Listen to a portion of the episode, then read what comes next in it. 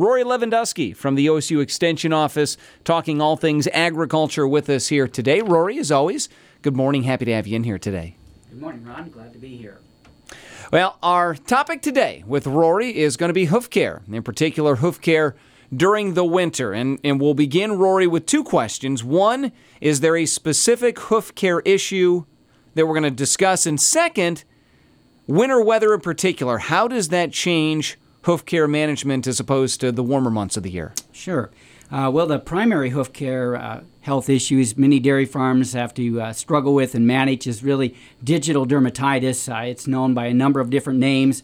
Uh, common names such as hairy heel warts, probably most commonly used in the area, uh, but also some people call it strawberry warts, strawberry foot, or, or maybe just foot warts.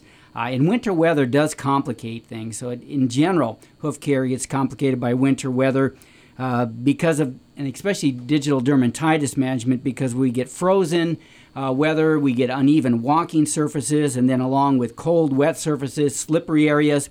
And those wet conditions and the physical trauma that can result from those uneven walking surfaces, and in addition to slips that can happen while walking, they all contribute to a higher incidences of digital dermatitis. Additionally, uh, when we get winter weather, particularly when we get into really cold periods, uh, that can prevent the use of foot baths. So, just to make sure that we're all on the same page, Rory, can you define digital dermatitis in, in a little more detail including some of the symptoms and also why this is such a health concern in dairy herds. Okay. Well, digital dermatitis, uh, again, or hairy heel warts, and I'll use those two terms interchangeably. It's an infectious claw disease, uh, most often of bacterial origin. And the cause of what this results in is really painful ulcerations or lesions. Uh, most typically, we're going to see them in the interdigital uh, ridge area of the rear feet in cattle. And those lesions can also be accompanied by an offensive odor. They're typically circular in appearance uh, and they have a red to red gray color. Those lesions then can range in size from less than a, a, quarter of an inch in diameter to more than two and a quarter inches in diameter. And then some of those, as they get larger, some of those uh, lesions have filamentous strands protruding from the lesion. So there, that's uh, thus the name hairy heel warts. Uh, the most active and painful stage is generally red in color. It can be found along the coronary band of the hoof, around the dew claws, and in the hoof wall cracks. And depending upon the stage of development, hairy heel warts can cause anywhere from minor discomfort all the way up to severe and debilitating lameness. So, obviously, this has detrimental effects on milk production, uh, reproduction rates, and ultimately could result in that animal being culled from the herd. So, management of hairy heel warts is important because it is a highly infectious disease. And once introduced, uh, there are reports of 70% and even higher incidence rates in herds. Rory, how does winter weather affect the incidence of hairy heel warts or digital dermatitis in, in, in dairy herds? So, how does that work? Sure. Well, according to a study in Wisconsin, uh, this was a study done with both free stalls and tie stall uh, dairy herds. The monthly treatment rate for infectious lesions were highest in the months of January through March. And studies that have been done in other countries have also shown increased incidence during those cooler weather months. So, a big factor uh, when you're looking at maybe common denominators is probably wetter conditions during that time of the year, more stress on feet, uh, possibly combined with more difficulty in using foot baths as a preventative measure. Once again, talking with us today about winter hoof care is Rory Lewandowski from the OSU Extension Office. Rory, what are common strategies and treatments to manage this? You, have mentioned foot baths a couple mm-hmm. of times what are some other measures, or are there other measures to consider beyond that? Sure. Well, a key word here is management. Uh, foot baths are most commonly used to help prevent uh, new cases of digital dermatitis. And the effectiveness of a foot bath really depends upon using, first of all, the right foot bath chemical, uh, maintaining the proper solution strength, changing the foot bath regularly, and getting enough contact time with the foot bath solution and the cow's hooves. As a treatment measure, though, for active lesions, uh, foot baths are really questionable in terms of efficacy. So, again, mainly a, a preventative type of thing. So, management of then of the active and advanced lesions most commonly is going to consist of topical treatments. Uh, often that's going to be antibiotics uh, applied under the direction maybe of a veterinarian, uh, working with your hoof trimmer, and applied as a wrap for a 24 to 48 hour period. Uh, even though with, with that type of treatment, success rates vary widely. Some studies report anywhere from a low of only 9% uh, success rate to up as high as, as 73% or even higher. So there's also, though, considerable interest uh, in some of the foam and paste topical treatments that might be applied in the parlor, and, and those are being evaluated and uh, studies are being done on those. But the challenge uh, with those types of treatments appears to be getting the foot and hoof clean enough to actually allow that product to come in contact with the lesion, and then secondly, getting enough of that product on the lesion itself. Rory, you mentioned earlier that winter weather can prevent the use of foot baths. Are there some management practices maybe that allow for more effective use of foot baths during the winter months?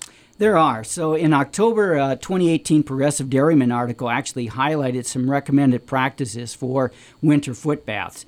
Uh, those practices included spreading some salt on the concrete surfaces near the bath to prevent fleet freezing and ice formation, cut down on cow slipping, uh, mixed treatment products with warm water to improve the solubility, so you're getting, again, a better uh, concentration mix. Uh, possibly also increase the time before a bath would freeze, depending upon your temperatures. Uh, store your treatment products in a warm area so they don't freeze. And then also consider what product is used in a foot bath. And so that may involve maybe switching to different products in the winter as opposed to summer months. For example, formalin or formaldehyde, uh, sometimes commonly used, loses its effectiveness below 45 degrees and so should not be used during winter months.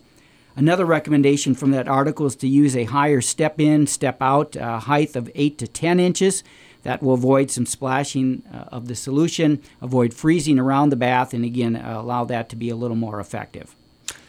What are some alternatives that, that might be considered when foot baths simply can't be used? Sure. I'll go back again to that October 2018 uh, Progressive Dairyman article uh, where they suggested that in times of extreme cold weather, you might uh, look at dry foot baths consisting of hydrated lime and copper sulfate, uh, that that might be an option during those periods. According to a University of Kentucky fact sheet on managing and controlling digital dermatitis, lime increases the hardness of the hoof and dries out the skin, so uh, it could help in, in preventative efforts. However, um, there's really little research that's been conducted, and uh, anyone who's doing this is cautioned that you have to uh, really be monitoring uh, those hoofs and, and the feet of the animals to make sure the skin does not dry out to the point of cracking and bleeding. That would actually uh, worsen the problem.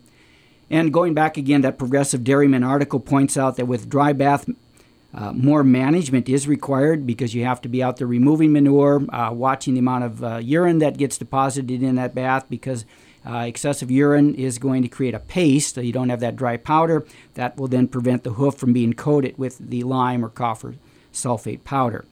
And then finally, a 2017 journal article entitled Missing Pieces of the Puzzle to Effectively Control Digital Dermatitis said that as a better understanding of the infective nature of digital dermatitis is developed, and then combining that with new genomic technologies, there is hope at some point that a vaccine for digital dermatitis may be developed, uh, but we're not there yet.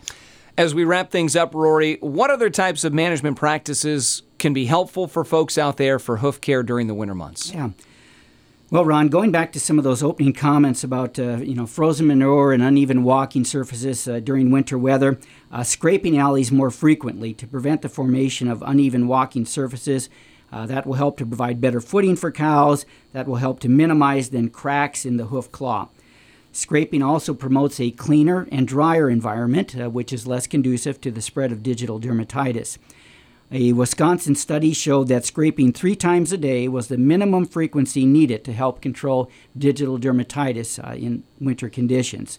So, anything that can be done to improve cow comfort and facilitate cows spending more time lying down in stalls is also a positive to reduce stress on the hoof.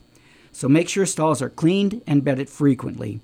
Decreasing stocking density, uh, ideally to 100%, but uh, certainly below 120% in winter, will give cows more opportunity to lay down and spend less time standing at the feed bunker in the alleys, and again, cut down on the spread and incidence of digital dermatitis. Rory, good topic today. Something I know that we have not personally talked about on the show before. So, if someone wants to find out more information about what we discussed today, how can they do that? Yeah, they can contact me at the Wayne County Extension Office at 330 264 8722. I can share those resources. And uh, remember, again, these uh, programs are made into a podcast uh, available later, courtesy of WQKT. All right, Rory Lewandowski from the OSU Extension Office will step out, take a quick look at what's happening in the weather. Up next.